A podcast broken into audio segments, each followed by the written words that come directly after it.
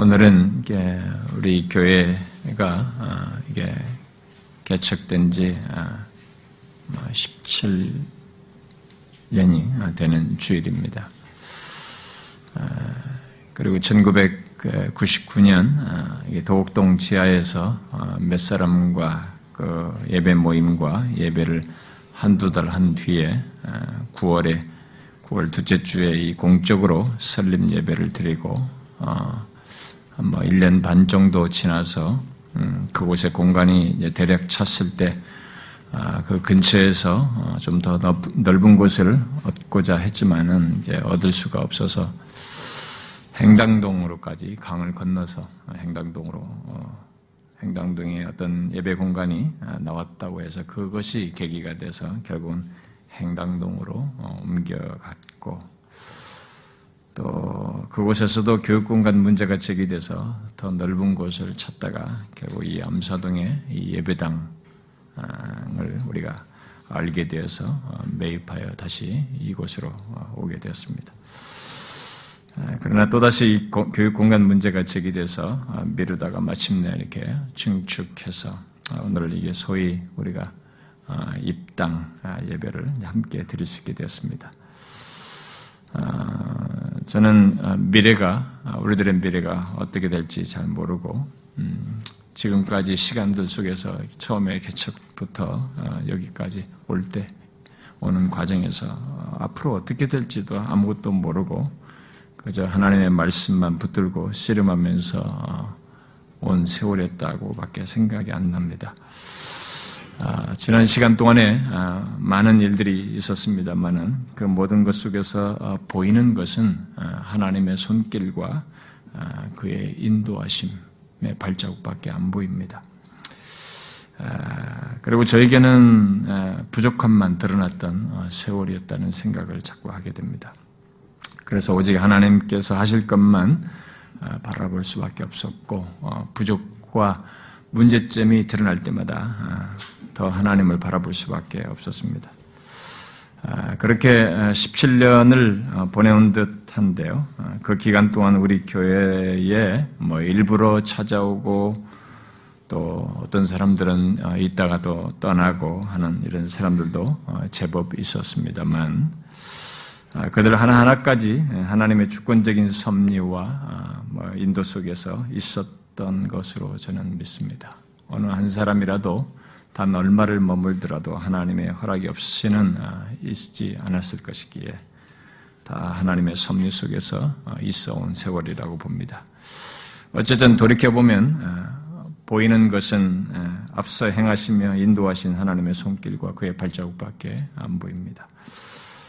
그래서 현재를 주신 분이 하나님이시고 어, 현재의 모습과 어, 이 상태가 되도록 우리들의 이 심령 안에서 어, 역사하시는 분도 어, 역사하신 분도 하나님이시며 우리들을 묶어서 이렇게 한 공동체를 이루도록 어, 하신 분도 하나님이시라고 믿습니다.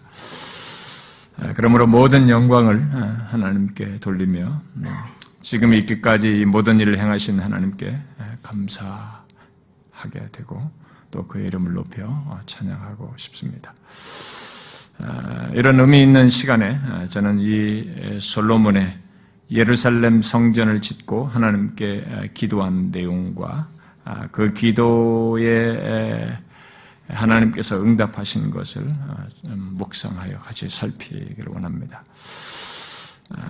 그 내용 중에 중요한 사실을 주로 한 가지를 한 가지 사실에 제가 집중해서 좀 살피려고 하는데요.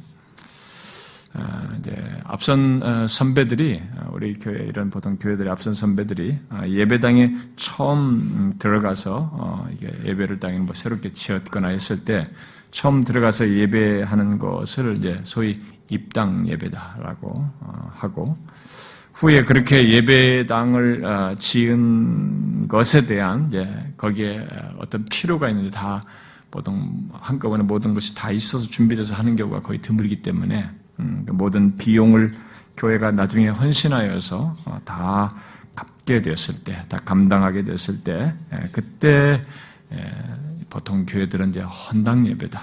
이렇게 하나님 앞에 다 모든 것을 헌신하여서 했다고 해서 헌당 예배라는 것을 드려서 하나님께 감사하게 되는데 뭐 우리도 그리 그러게 됐을 때 저는 다시 그때 진짜 우리도 그런 결론에 이제 이르게 됐을 때는 저는 이 본문을 다시 그때 보고 싶습니다. 그때는 또 다른 맥락에서 이 본문을 어, 보고 싶고요. 오늘은 한 가지 포인트만 이 본문을 통해서 좀 보려고 합니다. 그때까지 우리들 사이에서 어떤 변화가 있을지 모르겠습니다만은 일단 이 말씀이 말하는 하나님과 그의 이스라엘 백성들과의 관계를 어, 어, 이 시간에 묵상하면서 어, 그것을 미래를 이렇게 연관지어서 전망해 보기 원합니다. 저는 이번에 이 본문을 읽은 뒤에 여러 질문을 이렇게 스스로 이렇게 하게 되었습니다. 스스로에게 했어요. 음, 그것은 아, 이 지상에도 많은 교회들이 있습니다. 뭐 세계 각처도 그렇고 이 나라 안에서도 어, 교회가 진짜 범람하는 아, 그런 현실이 됐습니다. 아, 분명히 그것은 복된 것인데 질문이 예, 일어났어요. 그 뭐냐면은 어떤 지역의 한 지, 교회가 한 지역 교회가 모이는 이제 한 지역교로 모이는 이제 우리를 두고 하면 좋겠죠. 한 지역계로 모이는 어, 우리들의 가장 이상적인 모습이 어떤 것일까 하는 어, 질문을 해보았습니다. 아, 우리의 믿음을 비웃고 어, 무시하고 다각적으로 짓밟는 이 세상의 현실 속에서 특히 반하나님적인 세상 정신이 이게 시대 정신이 되고 문화가 되어서 교회까지 영향을 미치고 어, 그런 세상과 호응하겠다고 어, 여러 세상 정신들을 이게 교회들이 수용하고 그래서 세상과 비슷하고 싶어 하고 아, 비슷하고 싶어 하는 오늘날의 교회와 아, 그리스도인들 바로 그런 현실 속에서 이 땅의 한 지역에 존재하는 교회가 아, 가장 바르고 어, 온전한 모습으로 존재하는 것은 무엇일까? 어떤 모습일까? 주변에 교회 다니는 사람들 속에서 어, 보고 듣는 오늘날의 이 기독교 분위기와 대세가 있습니다. 우리는 지금 그런 걸 많이 보고 있죠. 오늘날 이게 교회 분위기가 있고 예수 믿는 사람의 분위기가 있어 만들어졌어요. 기독교 분위기라는 게 오늘날 우리에게 만들어져 있습니다. 이런 대세가 이 성경과는 많이 동떨어져 있는데 바로 그런 분위기를 어, 듣고 보는 가운데서 과연 한 지역 교회가 아, 성경에 충실하여 제대로 서 있는 모습은 어떤 것일까?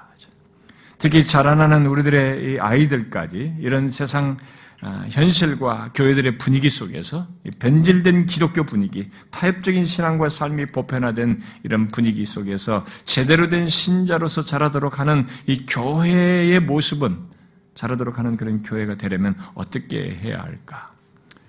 너무나 많은 생각들이 어, 스쳐 어, 지나갔고 어떤 대답을 생각하기도 전에 아, 쉽지 않겠다는 이 부정적인 생각부터 밀려오는 것을 이렇게 생각 속에서 했습니다만 아, 그런 상태를 갖고 어, 경험할 때 드린 아, 여기 솔로몬의 기도와 아, 그에 대한 하나님의 응답에서 어, 저는 중요한 어떤 뭐 대답이 될 만한 중요한 사실을 발견하고 어, 그것을 좀 우리가 나누려고 합니다. 어, 앞서 제기한 제가 이런 질문에 대한 어, 어, 대답을 갖고 구하기 위해서 저는 솔로몬의 이 기도와 거기에 대한 하나님의 응답에서 좀 우리가 답을 좀 얻고 배웠으면 좋겠습니다. 타락한 이 세상, 특히 교회들까지 세상 정신에 물들어서 혼란에 빠진 이 세상에서 이 땅의 한 지역교회에 있는 우리 교회가 계속적으로 이렇게 건강한 교회로 세워지고 이게 한때 일시적인 게 아니라 좀 지속적으로 또 미래까지 연결해서 아, 건강한 교회로 세워지고 하나님이 기뻐하시는 교회로 어, 존속하고 빛을 비추는 교회로 서기 위해서 어떠해야 하는지를 성전을 건축하고 솔로몬이 하나님께 드린 기도와 그에 대한 하나님의 응답을 통해서 우리가 좀 보면 상당히 여기서 귀한 대답을 얻을 수 있을 거라고 봅니다. 아, 오늘 본문은 음, 솔로몬이 성전 건축의 대장정을 마치고 어, 굉장한 작업을 했습니다. 예, 주변 국가들이 다 협력하고 자원에서 도와줄 정도로 굉장한 대작업을 했죠. 예, 그래서 그 성전 건축을 다 마치고 어, 소위 성전 봉헌식을 하는 어, 내용을 담고 있습니다. 성전을 짓고 어, 가장 중요한 것, 곧 하나님의 임재를 상징하는 이 언약궤를 이제 성전으로 어, 옮긴 뒤에 이게 8장 앞에 1절부터 11절에 나오는데요. 그것이 옮긴 뒤에 백성들에게 성전 건축의 과정과 의미를 뒤이어서 12절부터 21절에서 이렇게 설명을 한 것을 우리가 보게 됩니다. 그리고 나서 솔로몬이 하나님께 기도를 드리는데 그 기도 내용이 오늘 우리가 읽은 22절부터 53절의 내용입니다. 그리고 그 기도 이후에 솔로몬은 백성들을 축복하고 그들과 함께 하나님께 제사를 드리는 내용이 이어져서 나오고 있습니다. 그 후에 하나님께서 솔로몬의 기도에 대한 응답을 하신 것이 우리가 9장에서 읽었던 내용입니다. 자, 그런데 그 모든 내용은 다 성전을 끼고 있어요. 지금 내용이 보면. 성전을 끼고 이스라엘 백성들의 미래와 관련되어서 나오는 내용들입니다. 기도 내용도 그렇고 하나님의 응답도 그렇고 이 성전을 끼고 이스라엘 백성들의 미래를 말하고 있는 것을 보게 됩니다. 아, 오늘 우리들은 예루살렘 성전 같은 그런 성전 개념이 아닙니다. 이게 지금 성전이라고 우리는 예배당 이 정도라고 이해를 해야지. 아, 그 옛날 같은 그런 성전 개념은 아닙니다. 우리는 아, 예수 그리스도께서 어, 어, 구속하심으로써 더 이상 이 공간적인 개념의 성전은 폐하시고 우리를 우리 자신을 성전으로 삼으셨다고 어, 그런 데서 말하고 있기 때문에 그런 것은 아니지만 예, 하나님의 백성들이 모인 교회는 그런 또 신약에서 바울이 말한 것처럼 성전과 같은 의미를 가지고 있습니다. 그래서 저는 교회로서 지금 생각을 하는 것입니다.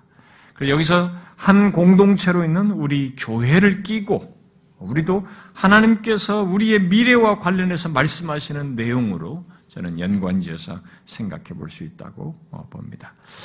아, 여기서 우리가 주목할 내용은 이제 막 완, 완공된 이 성전, 특히 하나님의 임재를 상징하는 언약계를 둔 성전에서 기도하는 솔로몬이나 응답하시는 하나님이 모두 중요하게 강조한 사실이에요. 그것은 모두 솔로몬과 이스라엘의 미래와 연관돼서 강조하고 있기 때문에 우리 또한 우리 교회의 미래와 연관지어서 이 사실을 어, 살펴 아는 것이 중요하다고 봅니다. 아, 이 시간에 오늘 우리가 읽은 이 내용들을 상세히 다룰 수는 없지만 솔로몬의 기도와 하나님의 응답에서 우리는 이스라엘의 미래가 결국 또 한 지역에 있는 어떤 한 교회의 미래가 무엇과 관련되어 있는지는 여기서 우리가 배울 수 있습니다. 자, 그게 무엇입니까? 아, 여러분들이 지금 읽으면서 전체 내용 속에서 솔로몬의 기도와 하나님의 응답에서 어, 계속 강조되는 내용, 예, 축약해서 볼 때, 전체를 볼 때 뭐가 가장 중요하게 지금 강조되고 있는지 여러분들이 보셨을 텐데 그게 뭡니까? 그들의 미래와 관련해서 어, 이 얘기를 하고 있습니다. 현재는 하나님의 복주심으로 태평을 이루고 있는 그런 조건이에요. 그러면서 미래 또한 너희들이 어떻게 될 것인지를 이 얘기를 하는데 긍정과 부정을 다 말하지만 주로 부정적인 내용을 끼고 경고성의 내용을 가지고 주로 담아서 이 얘기를 하지만 그들의 미래가 무엇과 결정적으로 관련되어 있는지를 계속 강조해요. 모든 내용이 다 그것으로 응축됩니다. 그게 뭘까요?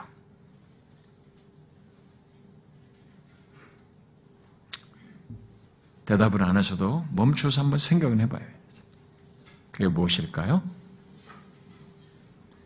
무엇이 그 웅장하고 아름답게 지은 성전, 하나님의 임재를 나타내는 언약궤가 있는 성전과 연관지어서 이들의 미래를 결정하는 것으로 말을 하고 있는가? 그것은 여기서만 말하는 것은 아닙니다. 그것은 성경 전체에서 말하고 강조하는 내용이에요. 단지 여기서는 그것을 의미 있는 순간에 잊을 수 없는 기억과 큰 감동이 있는 이 순간에 더욱 특별하게 또 하나님의 은혜, 은혜로운 이 반응 속에서 생생하게 강조하고 있을 뿐입니다. 저 또한 우리들이 이 성경을 통해서 어, 익숙하게 하는 이 내용을 이 사실을 이 설립주일과 아, 또 중축 감사 예배 드리는 아, 이 의미 있는 시간에 바로 이제 그런 같은 맥락에서 연결해서 좀 아, 생각하기를 원하는데 자, 그 내용이 뭘까요? 이스라엘의 미래와 관련해서 이 성전을 끼고 솔로몬의 기도와 하나님의 응답에서 강조하는 내용. 그게 뭘까요? 전체가 요약됩니다. 저는 그 한 포인트를 제가 얘기를 하려고 하는 겁니다.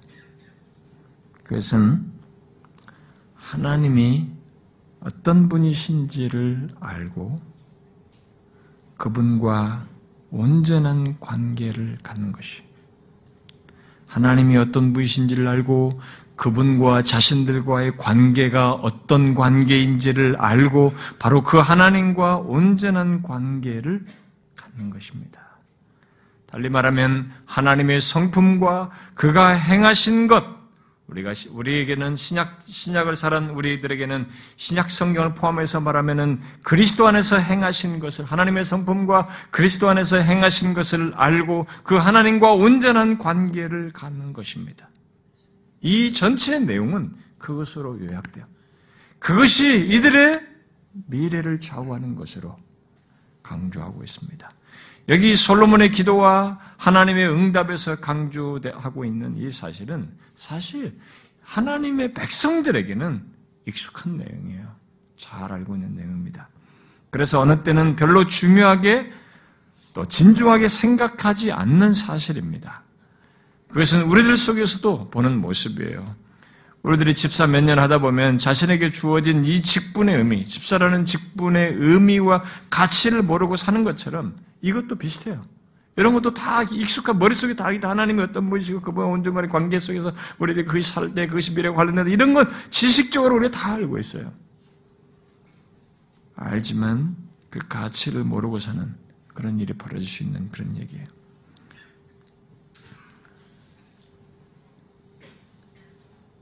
우리의 미래는 우리를 흔드는 유혹들이 있어요.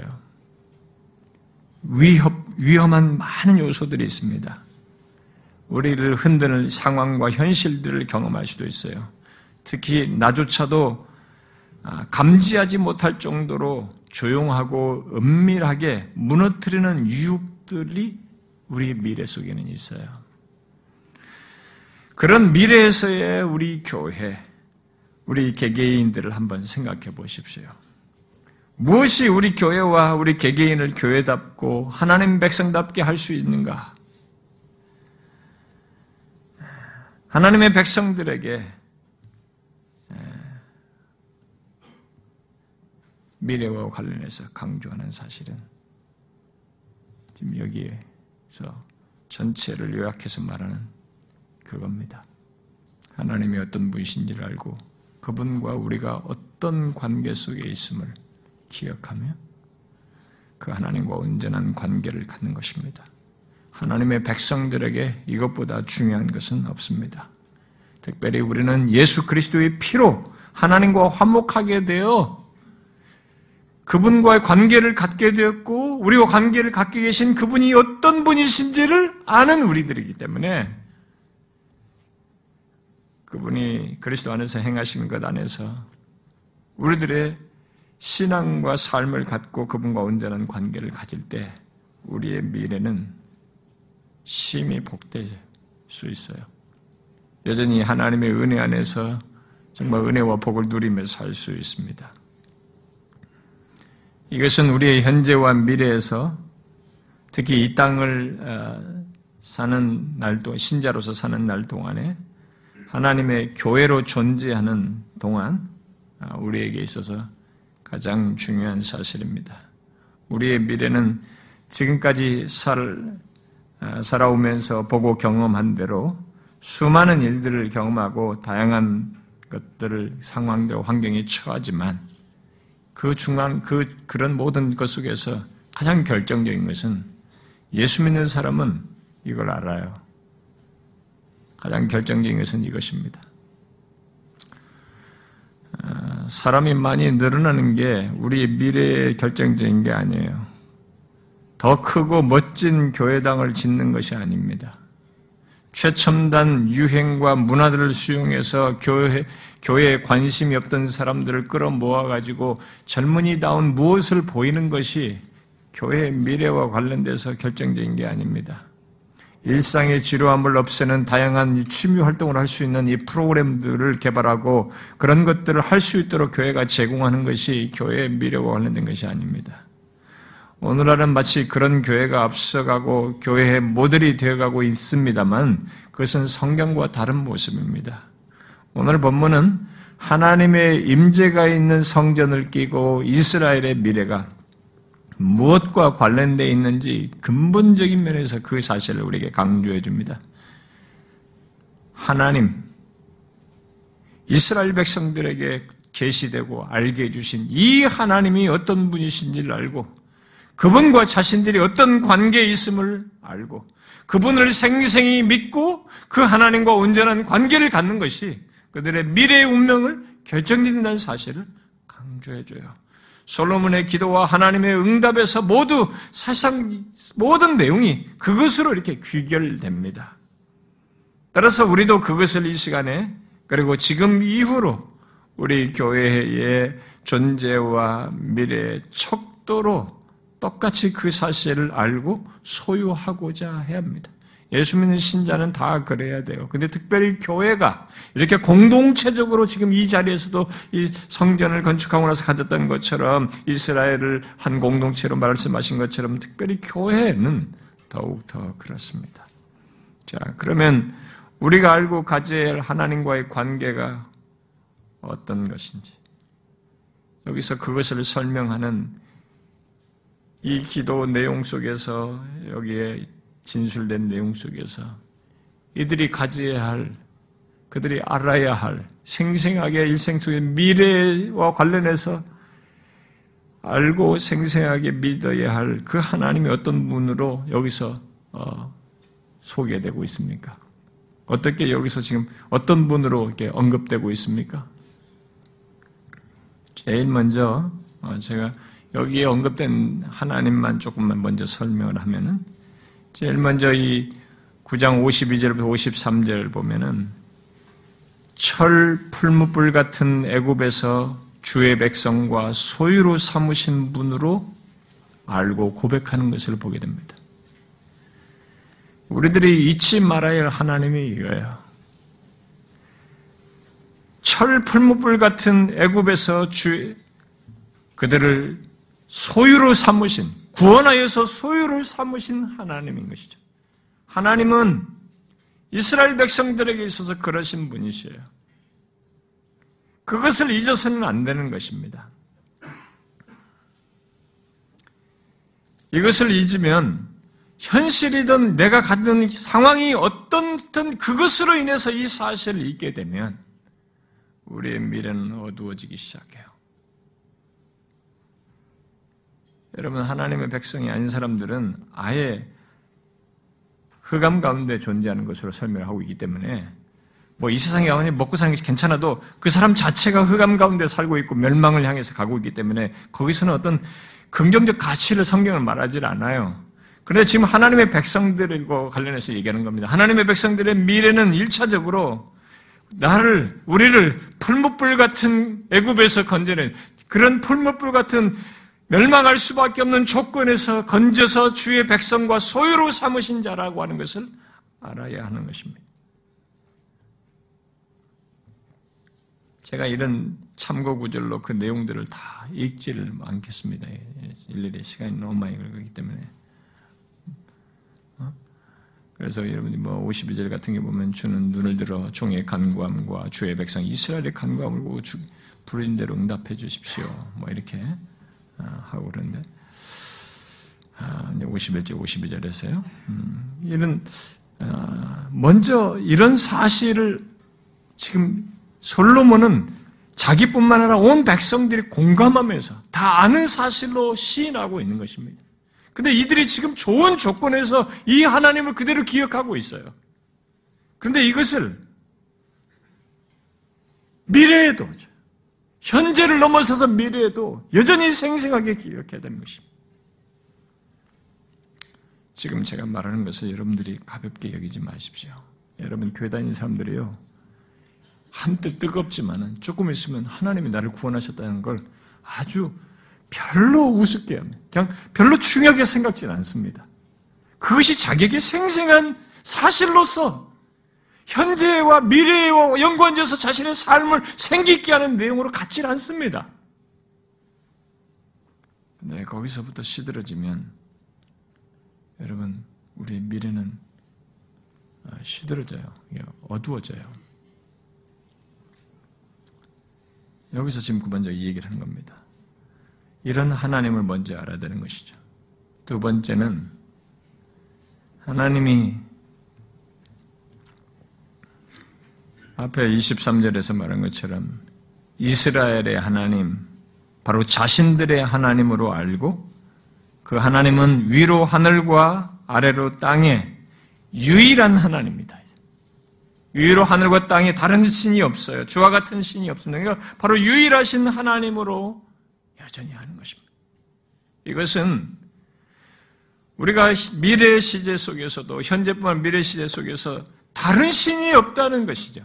하나님과 같은 이가 없는 것입니다. 유일하신 하나님으로 믿는 것이 아는 것입니다. 이것을 알지 못하게 되면 우리는 또 흔들려요.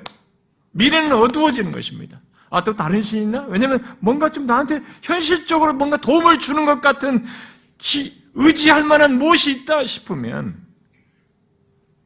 이런 우상을 기웃거리고 하나님 외 다른 것들이 기웃거리게 되면 미래는 현재 이들이 지금 성전을 지으면서 이렇게 이런 조건을 가진 것 같은 이것을 지속하지 못하게 됩니다.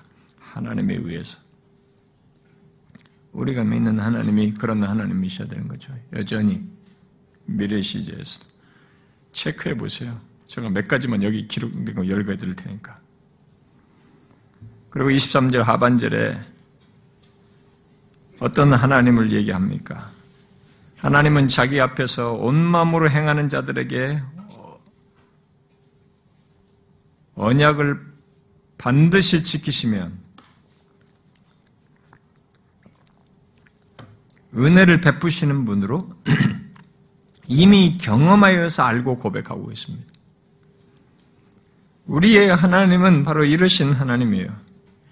우리에게 자신의 말씀을 하시고 언약을 하시 언약을 맺고 말씀하신 바를 성실하게 지키 반드시 지키시는 분이십니다. 특별히 그 언약을 알고 하나님을 찾고 의지하는 자를 향해서 하나님을 향해서 온 마음으로 행하는 자를 향해서 하나님이 언약을 성실하게 지키시며 은혜를 베푸시는 분이셔요. 하나님께서 우리에게 무엇인가를 지키시고자 하고 뭔가를 행하시고자 할 때 그 동기의 중심에는 은혜예요. 은혜가 있는 것이에요. 우리의 하나님은 바로 그러신 하나님이십니다. 그 뒤에 24절부터 26절의 내용도 하나님께서 실제로 그 앞에서 신실한 다윗에게 하셨 약속을 지키신 것을 말로 하고 있습니다. 여러분 이 사실을 믿으십니까? 하나님은 신실한 자기 백성들에게 언약을 지키셔요. 자기가 말씀한 것을 반드시 지키시고 은혜를 베푸시는 분이십니다. 그러니까 현실이 어떻다고 자꾸 거기 생각하면 안 돼요. 내가 지금 힘들다고 상황이 어렵다고 이것만 생각하면 안 됩니다. 그런 상황에 있어도 하나님은 자기 앞에 신실한 자를 그 언약을 지키시며 약속을 지키시고 말씀한 바를 지키시는 하나님이시라는 것을 여전히 믿어야 되는 것이죠. 미래 시제도 똑같이 그래야 하는 것입니다.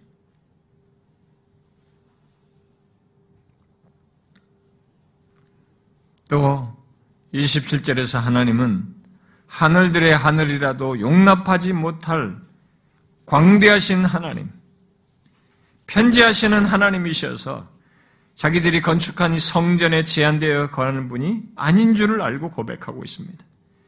이렇게 한 공간에 제한받고 이 하늘에 이런 우주 공간에 제한받는 그런 분이 아니세요. 무한 광대하신 하나님입니다. 우리의 하나님은 이곳저곳에 임지하시지만 그렇다고 거기에 제한 되는 그렇게 우리들이 생각하는 그런 협소한 누구만을 위한 그런 신은 아니에요. 온 만물을 이 창조자이셔서 이 보이는 공간과 피조 세계를 주장하시는 가운데 그런 것들의 제한을 받지 않는 무한 광대하신 하나님입니다. 그래서 그와 같은 분은 없어요. 우리가 믿는 하나님이 그렇습니다.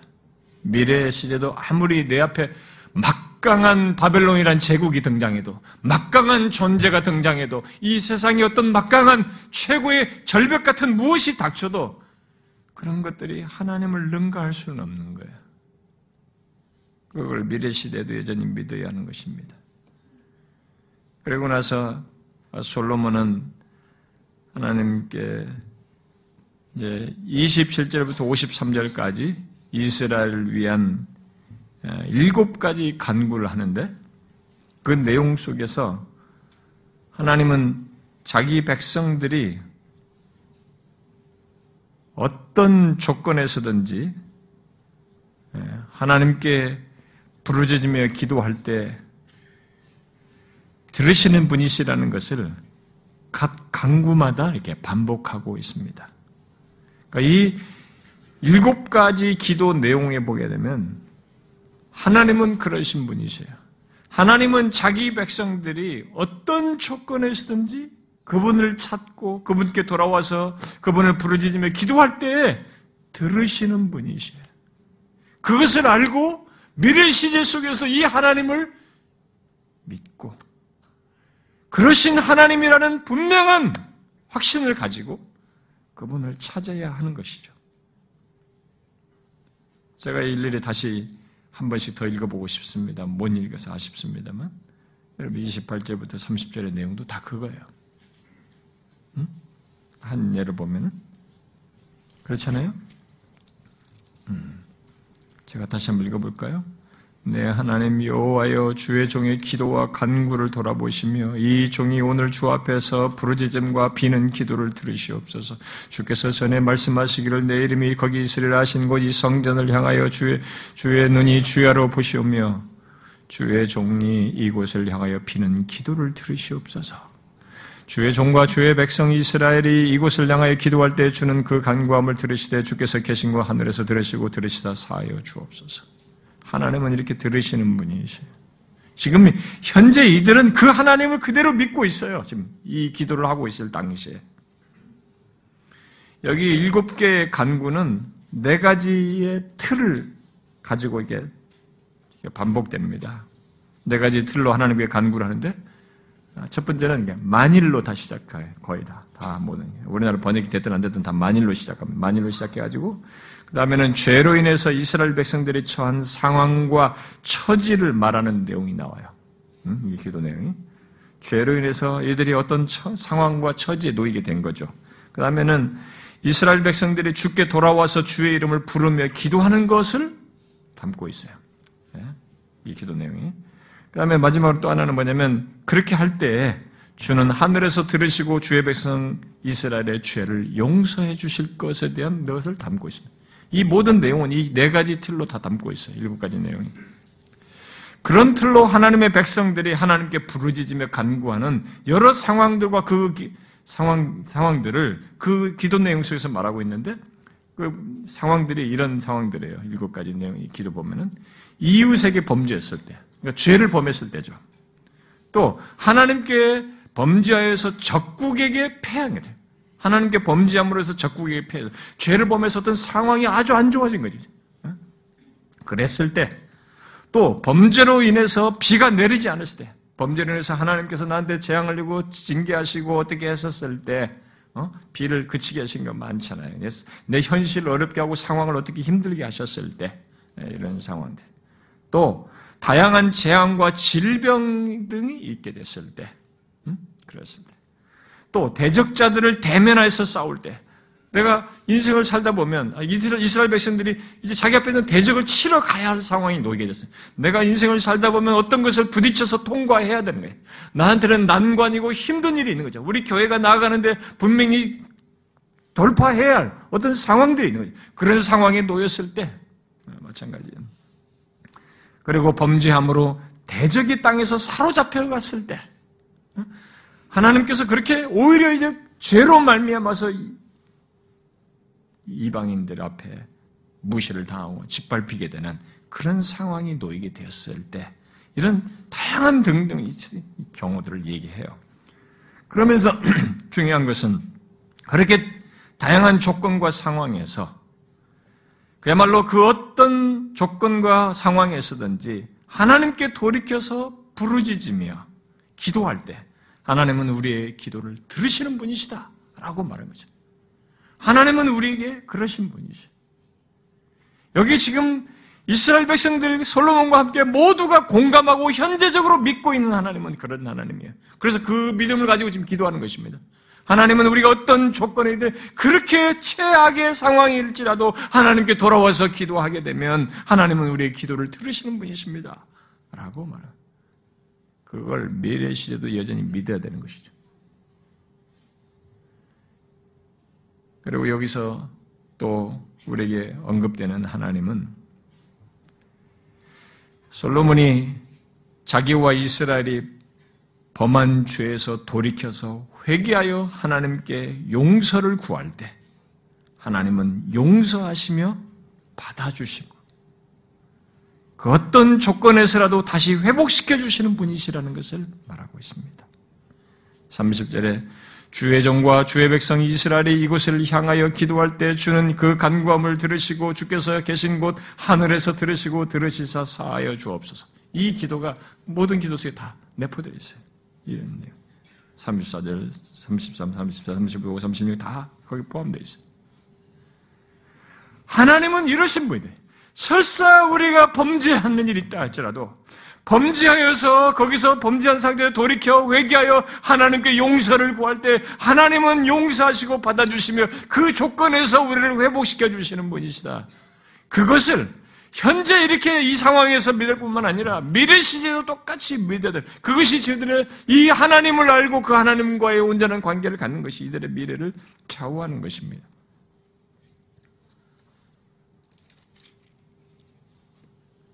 그리고 하나님은 마지막 하나를 더 덧붙이면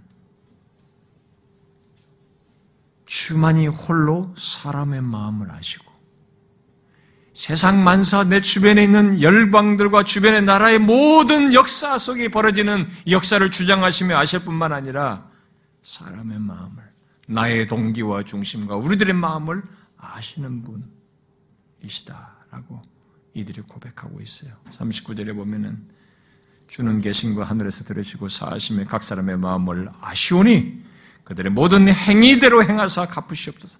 그들의 마음과 행위대로 다 하시는 거죠. 그래서 주만 홀로 사람의 마음을 다 아십니다. 하나님이 이러신 분이신 줄을 아는 거죠. 우리가 하든 어떤 자리에 있든 우리는 하나님의 면전에 있으며 내 생각과 마음의 동기까지 살펴 하시는 분이시라는 것을 알고 그 하나님께 반응하면서 사는 것이 우리의 미래와 관련되어 있어요. 이런 하나님을 잊으면 우리의 미래도 어두워지는 것입니다. 지금까지 말한 하나님을 여러분들이 한번 보십시오. 하나님이 어떤 분이십니까? 지금 말한 이런 하나님 분. 지금 이스라엘 백성들이 다 알고 공감하는 하나님이에요. 현재 그 믿고 있는 하나님이에요. 여러분, 우리들도 이런 하나님을 그대로 믿고 있습니까? 혹시 머릿속에 지식으로만 아는 하나님은 아닙니까? 교리 공부를 통해서 배운 그 정도의 지식이 하나님은 아닙니까? 일상을 살면서 예배당에서 또 예배하고 교회 서로 우리들 사이에서 교제하는 가운데서 또 다른 사람들을 만나서 말을 하고 행동하는 것 속에서 이런저런 위기와 어려움과 다양한 상황과 현실 속에서 그런 환경 속에서 이런 하나님을 우리가 알고 경험하고 있는가? 미래에도 이런 하나님을 이게 파편적인 지식이 아니라 단편적으로 하나하나 지식적으로 아는 게 아니라 이 계시된 지금 말하는 이런 하나님을 실제적으로 여기서 쭉 기도하면서 열거하는 대로 이 하나님이 현재도 미래도 동일하신 나의 모든 중심을 아시고 하시는 하나님이요. 내가 죄를 범할 때도 돌이켜면 회개하면 받아주시는 이 하나님이시며 무한 광대하신 유일한 참 하나님으로 알고 그 하나님을 대면하는 그게 우리 미래의 운명을 좌우하는 것이에요. 솔로몬은 그들의 미래에 죄로 인해서 얼마든지 있을 수 있는 부정적인 모습까지 내다보면서 기도를 하고 있어요.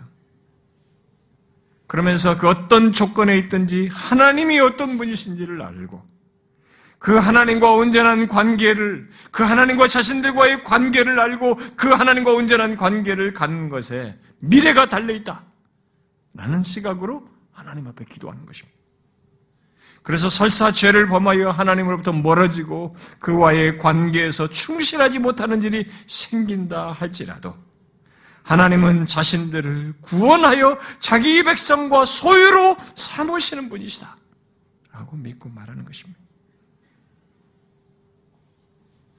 하늘과 땅에 유일하신 하나님, 온 마음으로 행하는 자에게 언약을 지키시며 자신이 말씀하신 것을 그대로 지키시며 은혜를 베푸시는 하나님.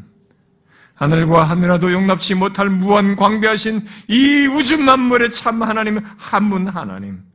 어떤 조건에서든지 하나님께 부르지면 기도를 들으시는 하나님.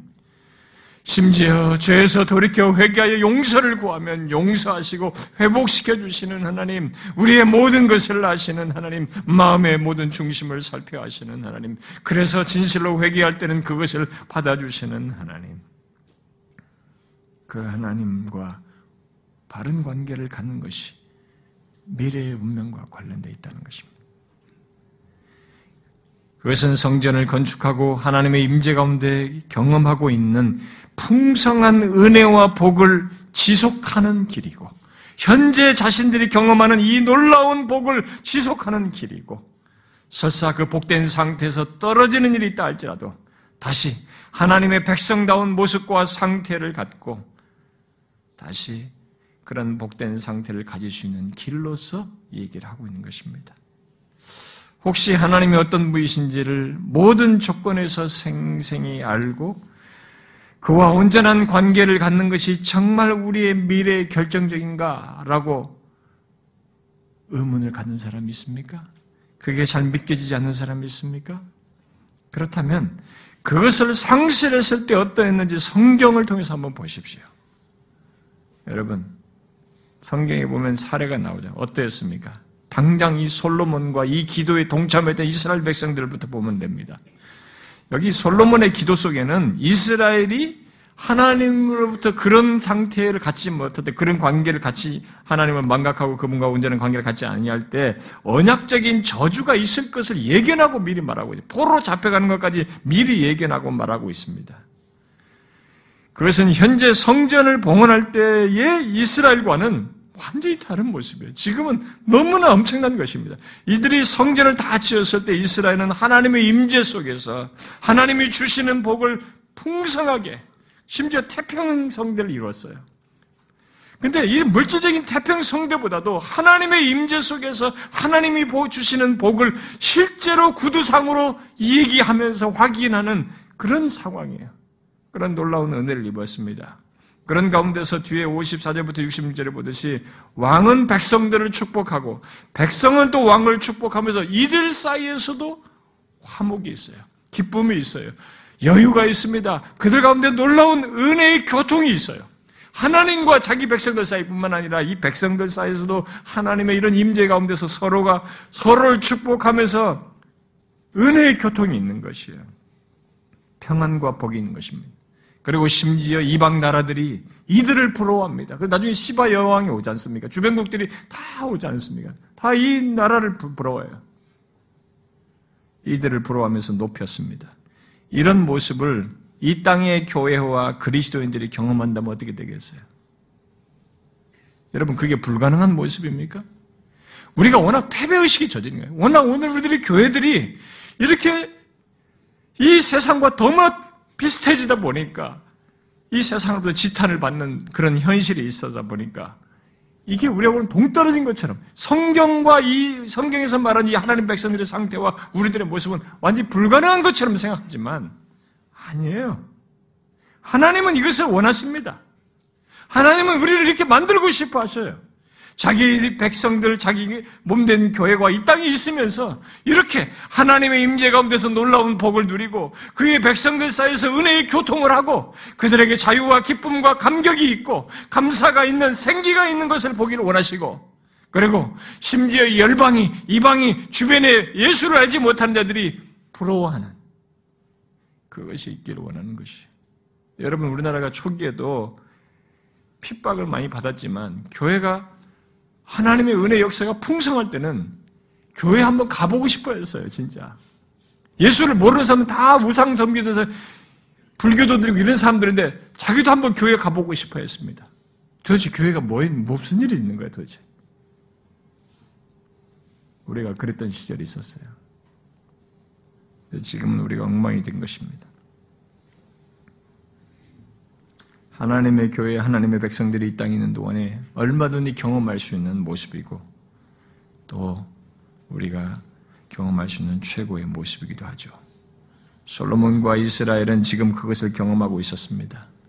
그러면서 그들의 미래와 관련해서 현재 자신들에게 있는 것, 하나님이 어떤 분이신지를 알고 그분과 자신의 이 너무나 구원과 하나님께서 친밀하게 대하시는 이 복된 관계를 알고 그분과 온전 관계를 갖는 것을 만일 쳐버리게 된다면 그들에게 어떤 일이 있을 것인을 바라보면서 말을 하고 있는 것입니다.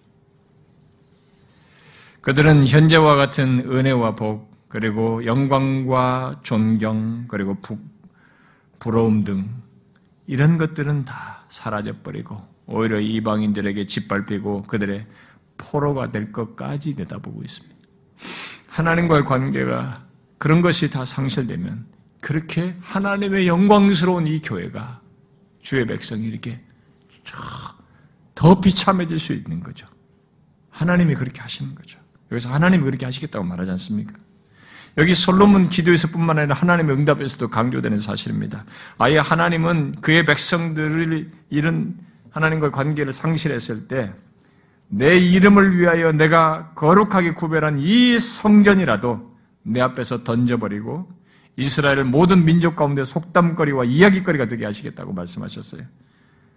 현재는 지금 이 기도를 할 때는 하나님의 임재 가운데 성전을 통해서 이스라엘의 은혜와 복을 누리고 영광과 존귀를 얻고 있지만 이것을 저버릴 때 하나님의 성전도 내 던져버리겠다는 거죠. 그리고 너희들이 다 짓밟히도록 하겠다. 이방인들의 이야기거리가 되게 하겠다고 말하고 있습니다. 저는 오늘날 우리 한국 교회와 그리스도인들이 이 세상 사람들의 가십거리가 되고 있는 것은 본문에서 강조하는 것, 강조하는 이 사실, 하나님이 어떤 분이신지를 알고 그분과의 관계의 영광스러움과 이런 것들을 생생히 알지 못하고 그분과의 온전한 관계를 갖지 않은 것으로 인해서 생겨난 일이라고 저는 믿어요. 하나님은 여기 9장 전반부에서 솔로몬의 기도에 대한 응답으로 솔로몬이 말한 것과 똑같은 논제, 곧 하나님과의 관계가 어떠한 바에 따라서 그들의 미래가 나뉠 것을 말씀하셔요. 그래서 6절과 7절에 만일 너희나 너희 자손이 아주 돌아서서 나를 따르지 아니하며 내가 너희 앞에 둔 나의 계명과 법도를 지키지 아니하고 가서 다른 신을 섬겨 그것을 경배하면 내가 이스라엘을 내가 그들에게 준 땅에서 끊어버릴 것이고 내 이름을 위하여 내가 거룩하게 구별한 이 성전이라도 내 앞에서 던져버리리니 이스라엘은 모든 민족 가운데서 속담거리와 이야기거리 될 것이다. 무엇 때문에? 나와의 관계를 번진 것 때문에 이것을 버린 것 때문에 지금 솔로몬은 너무나 아름답고 웅장한 성전을 완성하여 가슴이 벅차 있습니다. 기뻐하고 있어요. 그는 그 감격을 온 이스라엘 백성들과 함께 하면서 하나님 앞에 기도하면서 서고 있습니다. 우리가 읽은 이 8장 54절부터 61절은 솔로몬이 기도를 마친 뒤에 그 감격 속에서 솔로몬이 백성들을 향하여서 축복하고 하나님을 찬양하라고 권하고 그리고 온 마음을 다해서 주의 법도와 계명을 지키자 명령하는 겁니다. 야, 여러분들이요, 우리가 온 마음을 다해서 주의 계명과 법도를 지킵시다. 지키라고 명령하고 있는 것입니다. 하나님과 온전한 관계를 갖기만 한다면 자신들의 미래는 계속 복되고 그로 인해서 하나님의 영광, 하나님께 영광을 돌릴 뿐만 아니라 자신들도 이런 부러움과 영광을 얻을 것이기 때문에 백성들에게 그렇게 권하고 있는 것입니다. 그런 믿음과 그에 따른 그런 마음의 열망과 열심은 여기서 끝나지 않죠. 그 뒤에 그들이 보이는 행동은 막 넘칩니다. 하나님을 향해서. 62절 이하가 그 설명하지 않습니까? 솔로몬과 이스라엘 백성들이 예? 원래 앞에 이 8장 5절에서도 그 언약길을 옮기면서도 제사를 드렸어요. 그런데 또다시 하나님께 여기서 제사를 드리고 싶어 합니다. 이 제사는 전에 본 적이 없는 어마어마한 제사예요. 도저히 상상이 안 될 제사입니다. 여러분들이 지금 글자상으로 보지 이게 현장으로 보면 어마어마한 얘기입니다. 솔로몬과 이스라엘 백성 드린 제물이 소가 2만 2천 마리.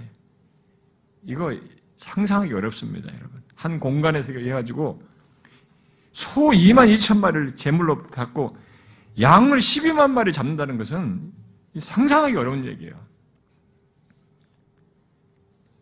그런데 이 제사를 잘 보면 이 제사를 드리면서 우리들이 흔히 그러잖아요. 이렇게 제사를 드리니 하나님 복을 주십시오. 이러잖아요. 그러니까 제사를 드리면서 하나님의 복을 비는 제사가 아니에요, 지금 이게. 오히려 성전을 다 짓도록 함께 하시고 다윗에게 약속한 복을 다 주어서 이 자리에 있게 하신 하나님께 감사하면서 기뻐하여서 그분에게 영광을 돌리면서 그야말로 하나님과 온전한 관계 속에서 드리는 제사이고 자신들이 계속 그러고 싶다고 하나님 앞에 소원을 하는 믿음의 열망을 드러내는 그런 제사예요. 이들의 이 제사는 언약계를 지성소에 드리면서 시작된 이 성전 봉헌식을 7일을 다 진행하고 다음에 일곱, 일곱 날을 진행한 다음에 그것도 모자라서 다시 7일을 연장해가지고 성전에서 머물면서 드리는 제사입니다. 본문 65절은 하맛 어기서부터 애굽 강까지 온 이스라엘 회중이 모여서 솔로몬과 함께 할 정도로 온 이스라엘이 하나님의 은혜와 복을 경험하면서 정말 감격과 기쁨 속에서 드리는 참 놀라운 제사예요. 은혜롭고 복된 제사였습니다.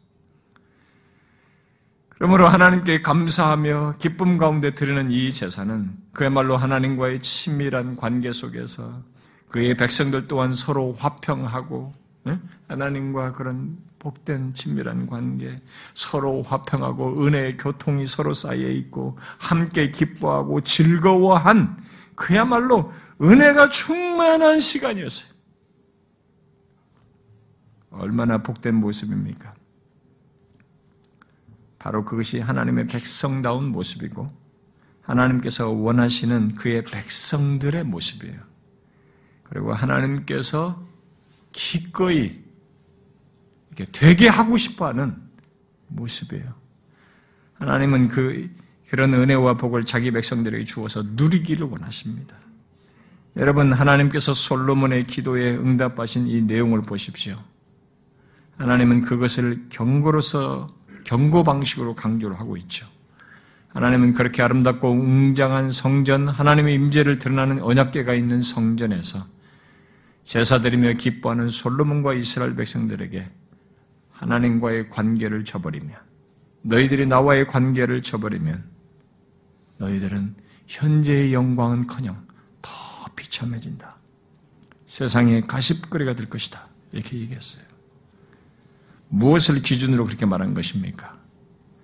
현재 그렇게 좋은 상태를 가진 솔로몬과 이스라엘 백성들에게 그들의 미래를 무엇을 가지고 이렇게 단호하게 말씀하시고 있습니까?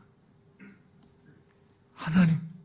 기도 속에서 지금 말한 이 하나님, 자신들이 지금 다 알고 경험한 하나님이요. 앞에서부터 자기들을 구원하여 여기까지 이렇게 하신 그 하나님을 다 알고 있는 하나님이에요. 그 하나님을 여전히 미래 시제 속에서도 알고 그 하나님과 자신들이 얼마나 복된 관계, 그분의 소유, 그의 백성인 것을 알고 이 관계를 무엇보다도 소중히 여기며 온전한 관계를 갖게 된 것, 그걸 말하고 있습니다. 그것이 미래를 좌우하는 것이에요. 제가 설립주일에 입당 예배 비전 몇 년 계획이 어떻고 비전 무슨 사업 그런 건 다 중간에 수시로 생기는 부가적인 것이에요. 필요에 따라서 있을 수 있고 없을 수 있는 것입니다. 사업을 얘기할 게 아니에요, 우리는. 세월이 지나도 우리는 이것이 소중하다. 이런 영광스럽고 의미 있는 자리에서 성전이 완공된 이 자리에서 하나님과 솔로몬과 온 이스라엘이 그거 하나를 얘기하는 것입니다. 너희들의 미래는 이것과 관련되어 있다.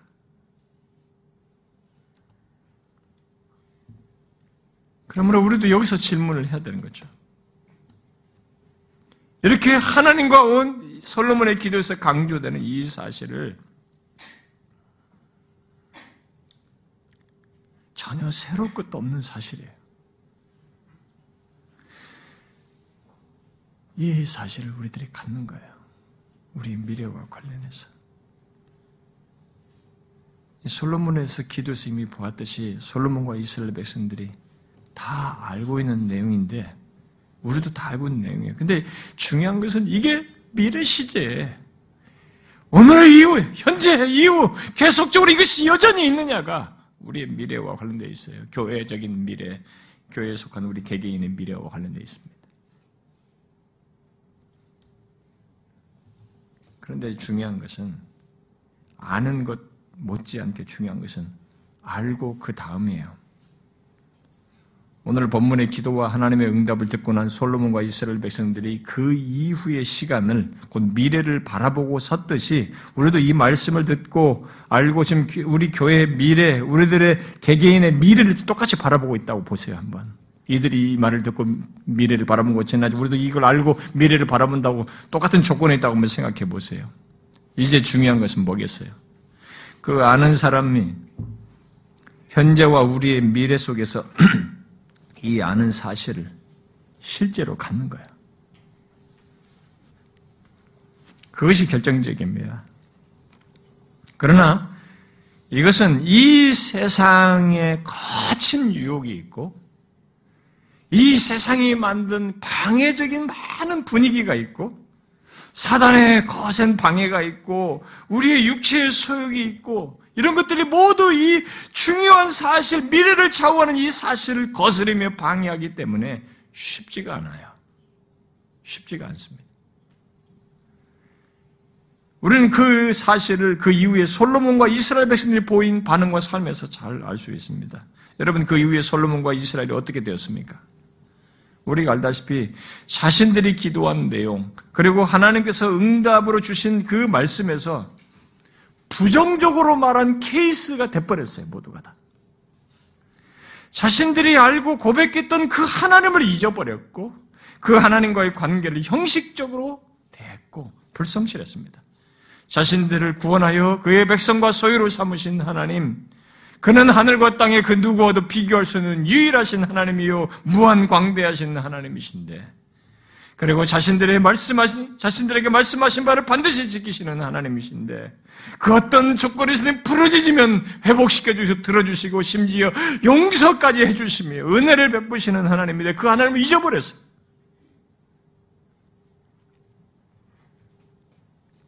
언제까지 있습니까?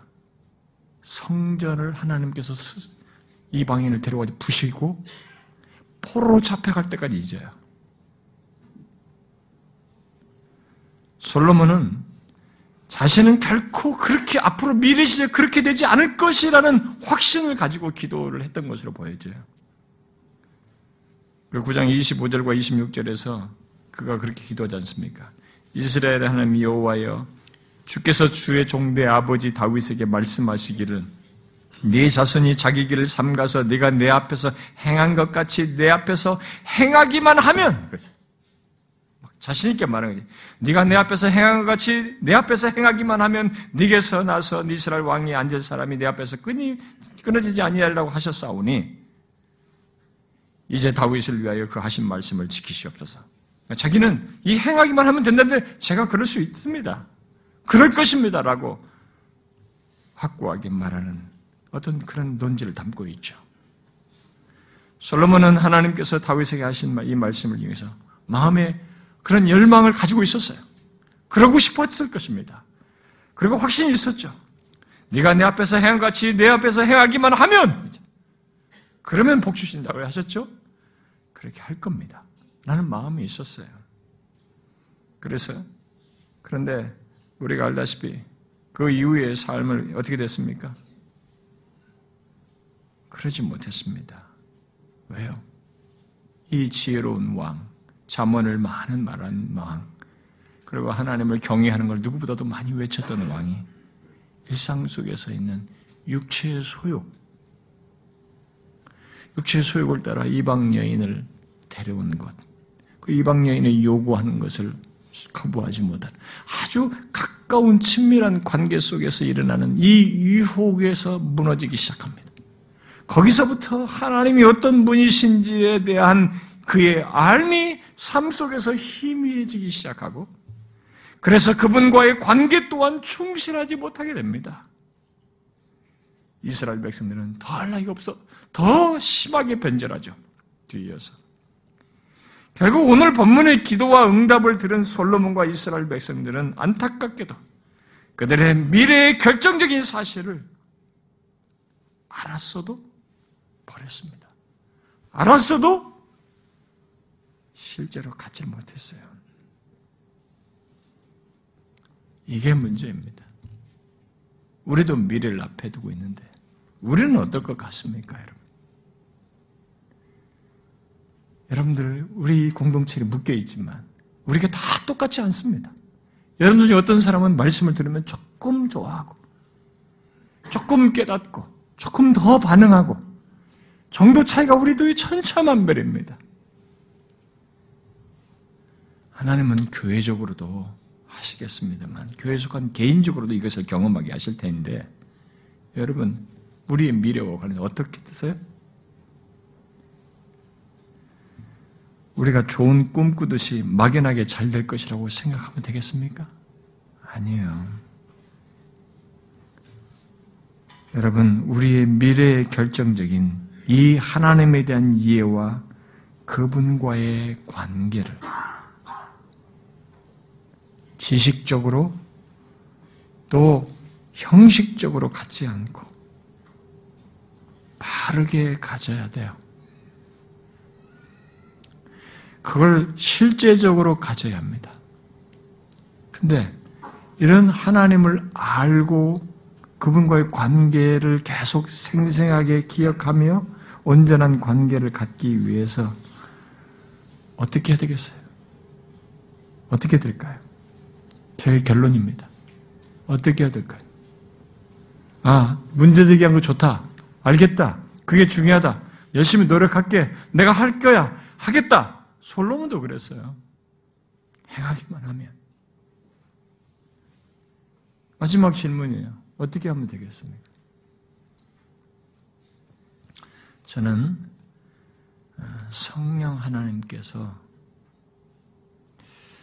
그러니까 성령 하나님께 이끌림 받아서 따르는 것만이 저는 대답이라고 봐요. 그러니까 우리의 마음에 하나님의 뜻과 계명을 새겨서 상기시키고 하나님이 어떤 분이신지 우리의 육체적인 본성은 이것저것 따라서 유혹을 받으면서 흔들리고 요동하고 자꾸 거부도 하고 안 하려고 하는 우리를 하나님의 말씀을 통해서 상기시키고 감화 감동하셔서 역사하시는 그러면서 이끄시는 이 성령의 역사가 없으면 불가능하다고 믿습니다. 우리의 소원함과 의지력만으로는 안 되는 거예요. 그렇게 하겠다! 이것만으로는 안 돼요. 그러므로 성령의 도우심을 구하면서 하나님이 어떤 분이신지 그분과 우리의 관계를 잊지 않도록 하실 뿐만 아니라 그를 생생하게 또 체험적으로 알게 하시는 사역에 이 성령의 사역에 우리들이 충실하게 반응하는 것이 있어야 된다고 믿습니다. 사람들은 이것을 가볍게 여깁니다. 아니에요, 여러분. 우리의 의지력만으로는 하나님이 어떤 분이신 날마다 기억하며 그분과 친밀한 관계를 가질 수 없어요.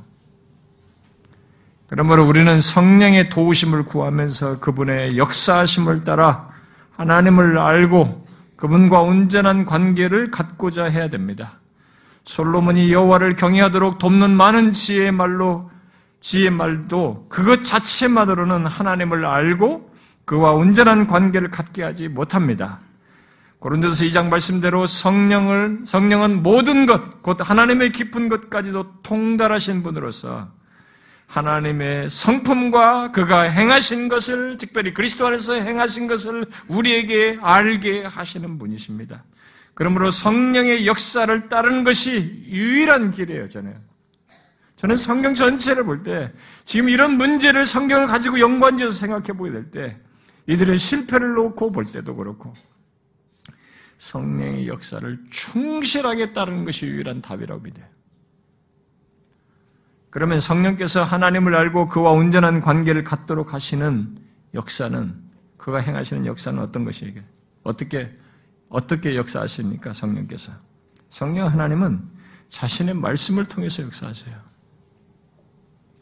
계시된 말씀을 통해서 우리에게 하나님이 어떤 분이신지 우리가 이 하나님과 어떤 관계를 가지고 있는지 우리에게 수없이 세월이 지나면서 똑같이 알고 있는 사실이라도 이 상황 저 상황 나이가 먹어도 이 나이 저 나이에 반복해서 이 말씀으로 하시는데 우리에게 지식으로 하지 않고 우리의 심령을 감화 감동하십니다. 내가 이전에도 감동받아 또다시 감동하시고 또다시 감동하셔서 우리로 하여금 예배 속에든 삶 속에서든 체험적으로 이 하나님을 알도록 하시고 이 하나님과 온전한 관계를 갖도록 하시는 거죠. 말씀을 가지고 그 일을 하셔요. 그래서 여기에 우리가 충실해야 되는 것입니다. 공동체적으로, 교회 속에서, 개인적으로 충실해야 되는 거죠. 이걸 깊이 하는 사람들은 미안하지만, 그게 희미해지게 요. 희미해져요. 우리는 이 성령의 역사를 따라서 행해야 됩니다. 솔로몬의 문제, 또 우리들의 문제는 우리의 미래 속에서 우리를 흔드는 유혹과 다양한 경험들, 특히 하나님의 어떤 분이신지를 잊도록 유혹을 하고 하나님과 온전한 관계를 갖는 대신에 형식적인 관계를 갖도록 하는 유혹과 환경을 넘어 계속 하나님을 알고 믿고 그와 온전한 관계를 갖는 것이에요. 여러분 그것을 어떻게 알 수 있어요? 교회 안에 있는 많은 사람들이 이것은 성령을 따라서 행하지 않고 자신의 의지력이나 익숙한 경험과 심지어 교회 문화 속에서 이렇게 잔뼈가 굵으셔서 이런 것을 대충 하면서 지나려고 하는 사람들이 있습니다. 그러나 아십시오. 그런 모습 정도에서는 이 세상에서 말하는 이 하나님, 세상에서 우리들이 주변에서 흔히 보는 하나님을 머릿속에 지식으로 형식적으로 알고 자기가 규정해서 그분을 핸들하는 거예요. 조정하면서 행, 행동하는 그 수준을 못 넘어서요. 성경에서 말하는 이 하나님을 그대로 부요하게 알고 그분과의 생생한 관계를 경험하는 그리고 온전한 관계를 갖는 이 일은 없어요. 이분은 성령께서 하시는 거예요. 그분의 말씀을 통해서 감화감동하셔서 성령께서 하시는 것입니다. 적당히 알고 적당히 교회 생활하는 것그 하나님을 피상적으로 알고 형식적으로 아는 것, 거기를 못 넘어서는 것입니다. 결국 그 상태에서는 하나님으로부터 멀어지게 하는 유혹을 이길 수가 없어요. 그러므로 성령께서 말씀을 통해서 하나님을 계속 생생하게 알게 하고 계속 그와 온전한 관계를 갖도록 하시는 이 역사에 우리가 충실하게 해야 돼요. 사단의 방해와 세상의 유혹과 육체의 소욕 속에서 방해받는 우리들인데 의지 박약한 우리들인데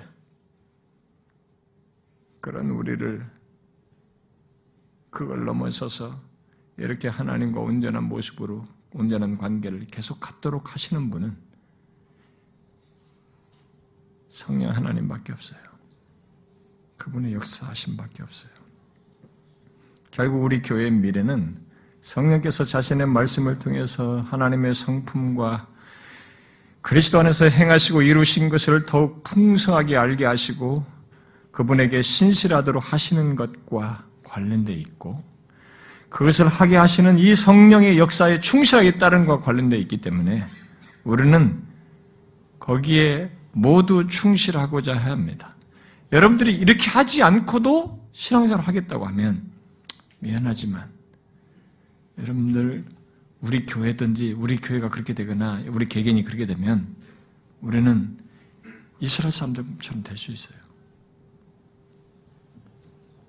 이렇게 아무리 부유한 경험을 하고 한때 은혜가 충만했어도 시들어지는 것입니다. 남들이 볼 때는 비웃는 거죠. 저게 예수 믿는 거냐. 가십거리가 되는 거죠.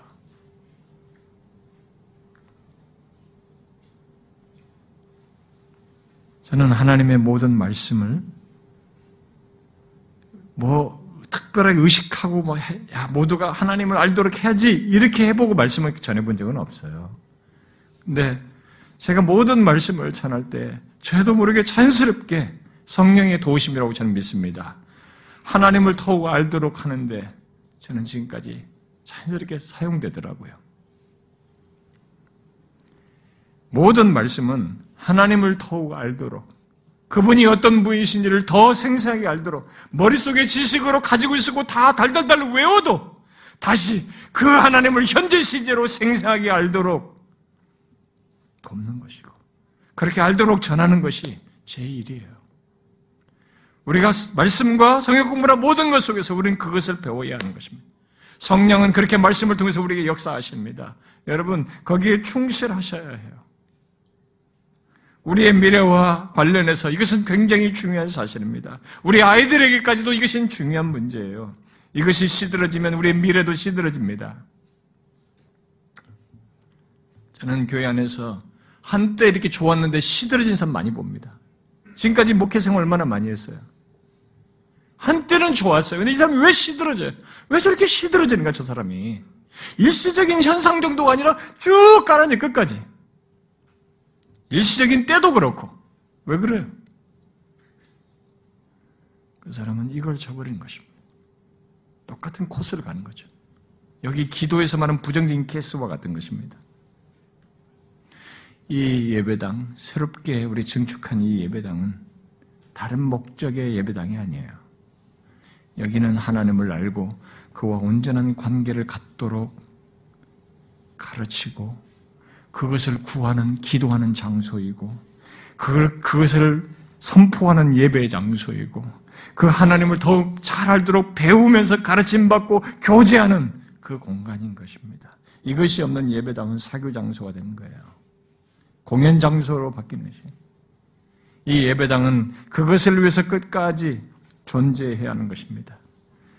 그래서 이곳에 속한 자, 또 찾아오는 자, 인도 받는 자는 모두 하나님과 온전한 관계를 갖고 그의, 그의 은혜와 복을 풍성히 누리고 사는 가운데 우리들 사이에서도 하나님과 우리 사이뿐만 아니라 우리들 사이에서도 화평과 은혜, 교통이 있고 기쁨이 있고 감사가 있고 즐거움이 있는 그런 예배의 공간이 되어야 되고 심지어 세상으로부터 부러움과 존귀함을 얻는 그런 교회가 되어야 합니다.